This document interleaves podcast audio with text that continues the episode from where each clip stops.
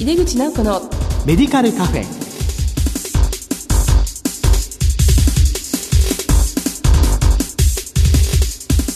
こんばんは。帝京平成大学薬学部の井出口直子です。井出口直子のメディカルカフェ。この番組は医療を取り巻く人々が集い語らい情報発信をする場です。さて今月の特集テーマは薬剤師を取り巻く環境変化ですこの後ゲストにご登場いただきます。どうぞお楽しみに。井出口直子のメディカルカフェ。この番組は武田手羽の提供でお送りします。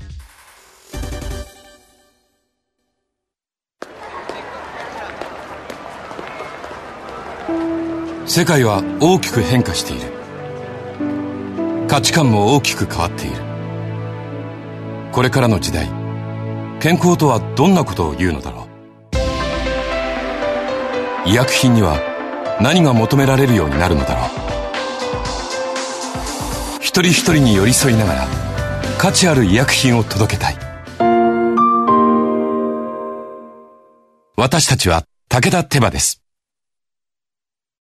帝京平成大学薬学部の井出口直子です。薬剤師を取り巻く環境変化特集の2回目です。今回は薬局薬剤師の役割と求められることと題してお送りします。今月のゲストは東京都薬剤師会会長永田泰造さんです。永田先生どうぞよろしくお願いいたします。よろしくお願いします。はい、前回に引き続き永田会長にゲストにお越しいただいています。前回は薬剤師を取り巻く環境の変化、そして薬剤師会の役割、使命、それからまあ最近の薬学教育の現状に関してお話しいただきました。で、今回は薬局薬剤師、まあ現場の方に特にですね、お話をお聞きしたいんですけれども、まずはですね、この健康サポート薬局、これの現状について、えー、今のお考えをお聞かせいただだけますでしょうか？はい。健康サポート薬局っていうことで、東京都薬剤師会は過去に健康サポートの研修の A、B という2つがありますが、それを1000人規模でスタートさせたっていう経緯があるんです。で、ねはい、でそうすると、その時だけでも1000人が2回ありますから、2000人ぐらいの方々が健康サポートの研修を終了している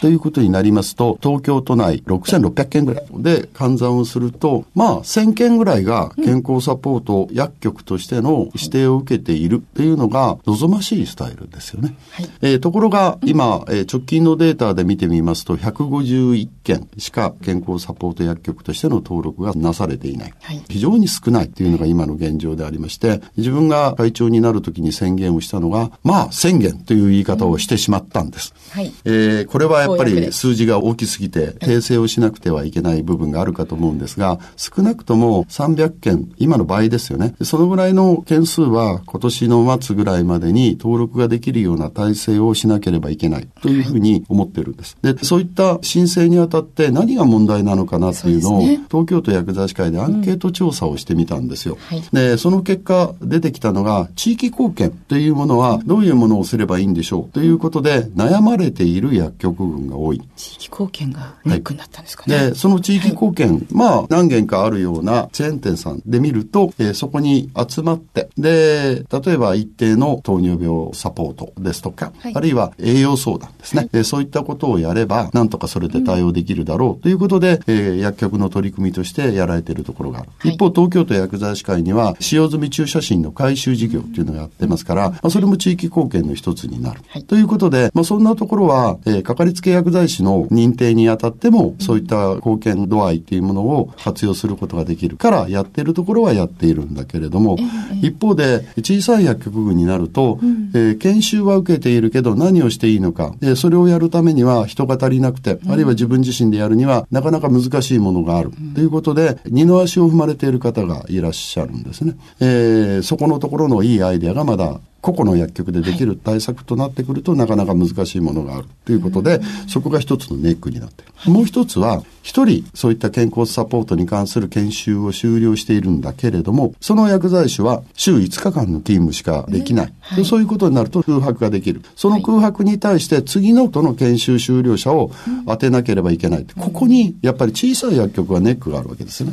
特に一人薬剤師さんとなってくると、自分は受けてそれは持っているけど、月曜日から金曜日までやるのが精一杯であって、で、土曜日はもう店閉めたい。でもできない。というような状況を作ってしまっている。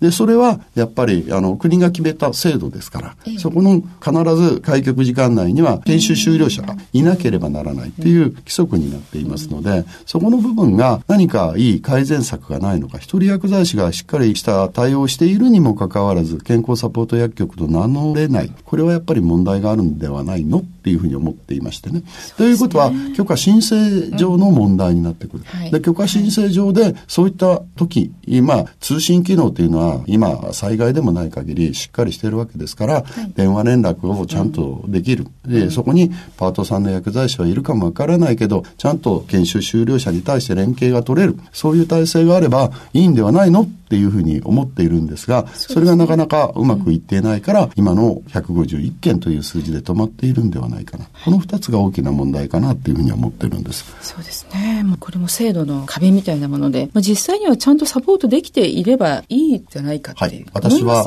地域に根ざす薬局っていうのは、はい、むしろ一人薬剤師の薬局だと思っていまして、はい、なぜそこで薬局を開設することができているかっていうことになると、信頼される環境をちゃんとそこの薬剤師が地域住民と取っているからっていうふうに思いますね。あの、前回お話をしましたが、実務実習においても、学生がその地域の薬局に行かれて、一人薬剤師の薬局、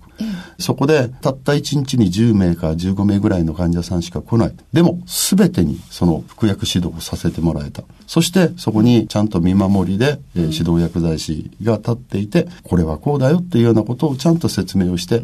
患者さんもその指導薬剤師のことが分かっているから学生の言うことをちゃんと聞いてくれている。そういった環境、すなわち患者と薬剤師との関係がしっかりできている結果、学生が来て話をしても、それをちゃんと患者が受け止めてくれている。こんな環境を作っているのは、一人薬剤師じゃないかなっていうふうに思っています。ここを守らないと、どうにもならないし、そこに、ねえー、健康サポート機能がないって誰が言えるのかっていうふうに思いますね。ぜひ、あの制度のところを戦っていって、でそしてもう今の倍ですね、300件ということで、まあ、今後もいけるといいかなと思っております。あの、薬機法でまだちょっとまだこれからなんですけども、まあ、薬局がまあ二分化、まあ、三分化されるということで、こう地域連携薬局、あるいは専門医療機関連携薬局という話になっていると思うんですが、まあ、これのあり方についての考えを教えていただけますか？はい。あのー、基本的な考え方として、薬局群は薬局群として、ちゃんとこれは薬機法上の制度に基づいて開設許可を取っているからあるわけですよね。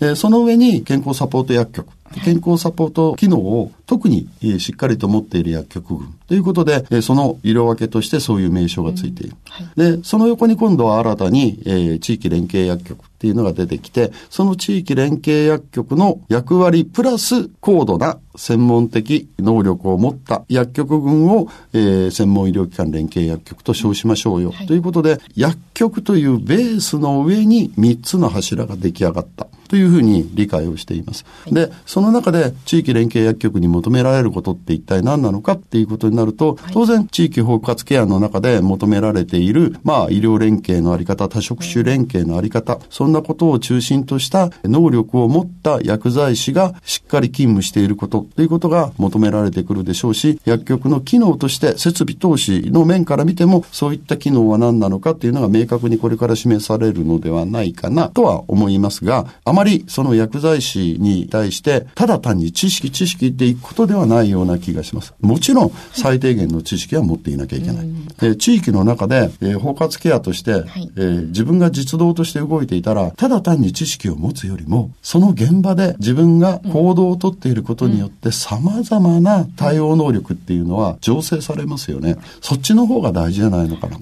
そこから先、連携のあり方っていうことを考えたときに、どういうふうに判断がされるのかわかりませんけれども、えー、それなりに現場の対応能力っていうものを重視したあり方っていうのを考えていただければなというふうに思います。で逆に今度は、えー、専門医療機関連携薬局ということになってくると、えー、まあ今言われてるのはがんですとか、そう、ね,、いった専門性の問題になってきますから、はい、これは病院、まあ基幹病院ですよね、と連携を取りながら、はい、自分がどういうふうにレジメンからそれを具材師としての判断があって、そして治療を行う主治医との連携、様々なことが、えー、やっぱり求められてくるんだろうと思いますますから、そういったものになってくると、当然、基幹病院の中での研修というのが必要になってくる。まあ、要は実務をちゃんとしっかり研修をした人間が、初めてそういった中で地域に戻ってきて、えー、地域の皆さん方に対する対応というのが必要になってくるんだろう。そういうふうに思います。はい。えー、少しあの話が変わるんですけども、災害対策ですね。このことも、こう、薬剤師、あるいは薬剤師会に関しては求められていると思うんですが、これに関してはいかがですか？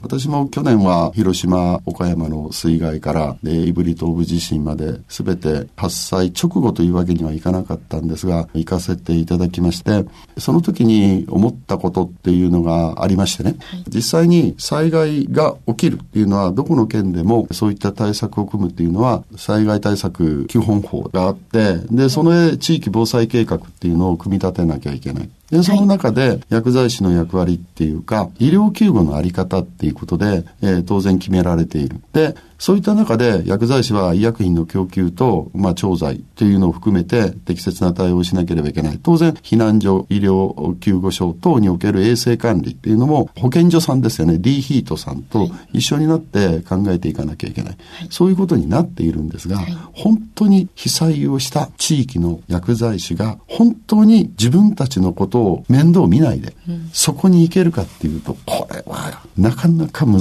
しいです。ですね、あの、それを非難することではなくて、それが当たり前だと思います。はい、だったら、外から最初はプッシュ型っていう言い方をしますが、何人かが要請もなく入っていって、はい、そこのコントロールをしてあげて、そこの被災をされた薬剤師の皆さん、あるいは薬剤師会の幹部の皆さん方が、白紙の頭の中から、真っ白な頭から、ちゃんとものが考えられるように、精神的に安定するまでの間、ヘルプをしてあげなきゃいけないんだろう。というふうに思います。そこがやっぱり一番重要な部分であって、災害対策っていうのはどういうふうに考えなきゃいけないかっていうと、行くときは、それは準備万端でいけばいい、はい、そして自分たちの責任を持って、周りの受け入れ側の組織に迷惑をかけないようにやるべき。だし、私たちのところに来ていただくときは、自分たちがしっかりと道案内をし、うん、そしてルールを説明をし、その活動をちゃんとそれに基づいて行っていただく。そういう組織づくりをしっかりやっておかないとならないんだろうな。そういう対策の部分っていうのが、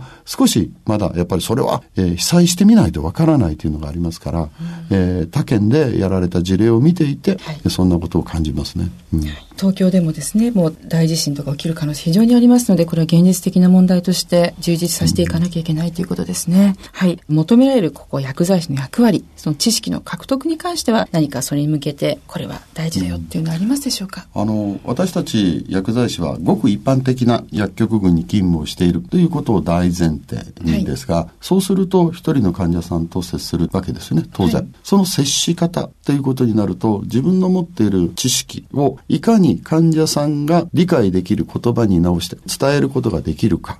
で、伝えるだけではなくて、相手が理解してくれているかどうかっていうのを、例えば相手方の態度、あるいは興味を持ってくれるような仕草みたいな、まあこれも態度ですね。それをちゃんと確認できるかどうか。うんそれがやっぱり薬剤師の役割ですよね。で、そういった役割をちゃんと示せれるように自分自身はもう何年も業務として行って学習をしているはずなのに、それができていないような気がしてならないんです。で、それが、例えば、この間、朝日新聞の声の欄に出てたんですよね。はい、えー、乳がんの患者さんで、どこまで取ったのって不用意な質問を薬剤師がした。で、多分その薬剤師が聞きたかったのは、乳房切除をしたのか、うん、リンパ節まで取ったのか、うん、そんなことを聞きたかったんだろうと思うけど、そう聞かないで、なぜそれを聞かなきゃいけないかの理由を説明してないんですよね。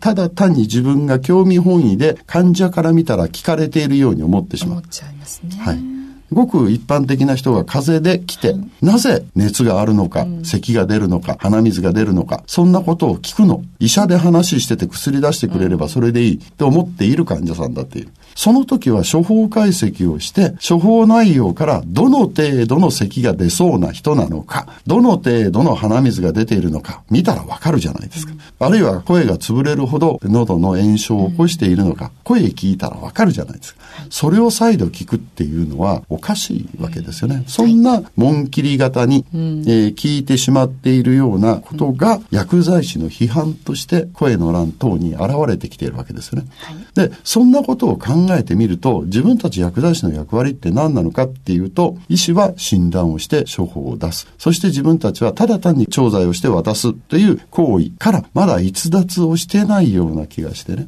本当の情報提供のあり方って一体何なのか。ただ単に薬剤情報提提供用紙を使ってこの薬はねって説明することではなくて、処方解析をしっかり行って、そしてその処方解析と患者の状況の確認をして、その確認から今この人に伝えなければいけないことは何なのか。うん、そして問題点をその言葉の端から抽出をして、その解決策をちゃんと提案できる。そういった役割が求められているはずなのに、そこをなんとなく行っていないような気がします。私の個人的な判断です。はい。はい、あの、先生、今後、東京都薬剤師会が取り組んでいく重点項目は何でしょうか？はい。あの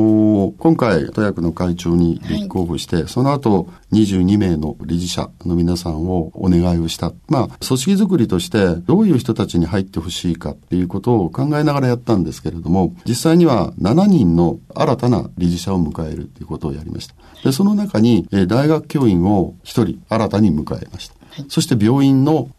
薬剤師会からお二人、若手の先生を迎えました。はい、この理由は何かって言いますと、えー、まさに先ほどご質問をいただいた健康サポート薬局の関連からつながっていく地域連携薬局と専門医療機関連携薬局、そこにおける薬剤師の研修をどのように考えるか。っていうのが一つあります。そういうことは、基幹病院と東京都薬剤師会の研修を受けたいという若手の薬剤師が連携を取れるような体制を東京都薬剤師会が作る必要があるだろう。もう一点は、えー、地域連携薬局に関しますと、大学に CPC がありますよね。でしっかり障害学習という単位認定をしながら、障害学習のためのカリキュラムを各大学がお作りになられて、でこれは卒業生を対象にしている部分があったりしますが、でも一般に開放されている大学もたくさんあるわけで、そういったところに薬剤師がしっかりと自分の将来何が必要なのかを見極めて学習をしていただく。すなわち、薬剤師会が行う研修会だけではなくて、都内には11大学あって、その11大学がやっている研修会にちゃんと参加ができるような体制の確保をして自分が欲しいと思う知識をちゃんと研修を通じて習得できるような、そういう体制づくりをしなきゃいけない。すなわち、障害学習の充実。そういった意味で、大学の先生方にその協力を求めて理事になっていただいた。つまり、地域連携であろうが、専門医療機関連携であろうが、そこには当然、基幹病院との連携。つまり、窓口は薬剤部になる。そして、すべての薬剤師が障害学習ができる環境というのは、大学と連携を取る。そういった中で、しっかりとした将来に向けての障害学習のあり方ですよね。そういったものをちゃんと構築をしていく必要があるだろう。これから先はそこから自分が何を行動変化をしていって自分が変わっていくか。それは自分自身で考えてくれる。そのために薬剤師会というのは示唆するんだ。こういうコミュニケーションが必要だよ。こういう対応が必要であって、こういう問題解決型をしっかりやりなさい。というような、えー、意思表示をこちらが出していくということになるのかなというふうに思います。はい。えー、やはり薬剤師はこう専門家としてね、障害学習の義務がありますから、まあそのスキルアップしている中で薬剤師会だけじゃなくて、やはり大学でいろいろやってるものをどんどん学んでいってほしい。その体制づくりということをされているということですね。まあこれ最後の質問になるわけですけれども、まあ多くの薬剤師に対してですね、何か先生からメッセージをお願いいたします。今、あの、ネット環境が整備されていて、基本的な情報っていうのは、翌日にはちゃんとインターネットを通して収集することができます。それは、紙に書かれていたごく一部っていうか中心的な情報に過ぎなくて、でそこにまつわる話、あるいはそこに至るまでの経緯、そういったことになってくると、文章を探していくっていうことになると非常に時間がかかったりしますよね。今度の薬機法改定においても、え、議事録が制度部会から出ています。あの中で薬剤師の役割っていうことを痛切に求められている方々がたくさんいらっしゃいます。うん、そういったことを考えてみると、そういう文章を全ての人が一人一人薬剤師会に入らずに個人で情報収集すればいいんだということにはならないような気がするんですね。めんどくさいですよね。それこそ何を考えて、で、そしてどういう経緯があるから、どこに問題があって、どうすべきなのか。で、そういうことをしっかりと、ただ単に一回聞くだけではなくて、何回かに分けて刑事変化を確認をしながらしていくっていう情報の収集の仕方があるでしょ。そのためには薬剤師会の会員になって、はい、そして、えー、幹部の考えていること、あるいは東京都薬剤師会の幹部が考えていること、どんな情報が今流れようとしているのか、結果を見るんではなくて、その中間経緯っていうのが非常に大事だっていうふうに思います。ですから、薬剤師会に入って、ただ単に最後の情報を聞くんではなくて、その中間経緯から自分の役割はどう見直さなければいけないのか、自分はどう、えー、改善をすべき項目があるのか、そんなことを考えて、薬剤師の業務を果たしていただきたい。はい、もう本当に薬剤師を取り巻く環境っていうのはどんどん変わっていきますけど、まあ一人個人としてね、集める情報、たくさんあったとしても、まあそれが一体方向で合ってるのかとか、えー、どういう形で、あのみんなが社会にとって薬剤師がきちっと必要だと分かっていただけるためにはですね、まあその情報をきっちりみんなで共有する必要がありますよね。まあそういう意味でも薬剤師会に入っていただいて、えー、まあ私たち一緒にね、いけたらいいかなっていうふうに思います。ということで、薬剤師を取り巻く環境変化特集の2回目。今回は薬局薬薬剤師の役割と求められることと題してお送りしました。ゲストは東京都薬剤師会会長永田泰造さんでした。永田先生2回にわたりお忙しいところありがとうございました。ありがとうございました。世界は大きく変化している。価値観も大きく変わっている。これからの時代、健康とはどんなことを言うのだろう幅広いラインナップで信頼性の高い医薬品をお届けします。一人一人に向き合いながらどんな時でも健康を咲かせる力を。私たちは武田手羽です。東京都薬剤師会会長の永田泰造先生の話から薬剤師の将来像さらに明確なビジョンが見えてきたように思いました。さてこの番組は放送後でもラジコのタイムフリーやポッドキャストでお楽しみいただけます。ラジコはリアルタイムはもちろん放送後も1週間以内の番組はお聞きいただけますよ。